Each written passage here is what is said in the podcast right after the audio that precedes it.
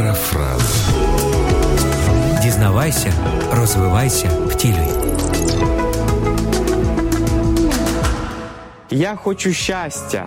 Коротке, але вичерпне пояснення всіх тих вчинків, які ти робиш за власним бажанням. Бажати собі щастя цілком природньо. Але ж від чого воно залежить? Хм, а тут уже можна скласти довгий список: прибуткова робота, кохана людина, поважне ставлення, влада. Що іще?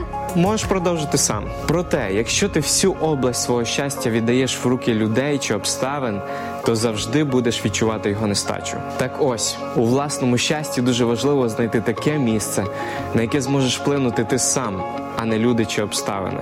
Місце, власником якого будеш тільки ти і твій творець. Біблія запевняє. Хай Господь буде розкіш твоя, і він сповнить тобі твого серця бажання. Слово розкіш можна порівняти зі словом цінність. Не помились із вибором цінностей, не прогав своє право на щастя.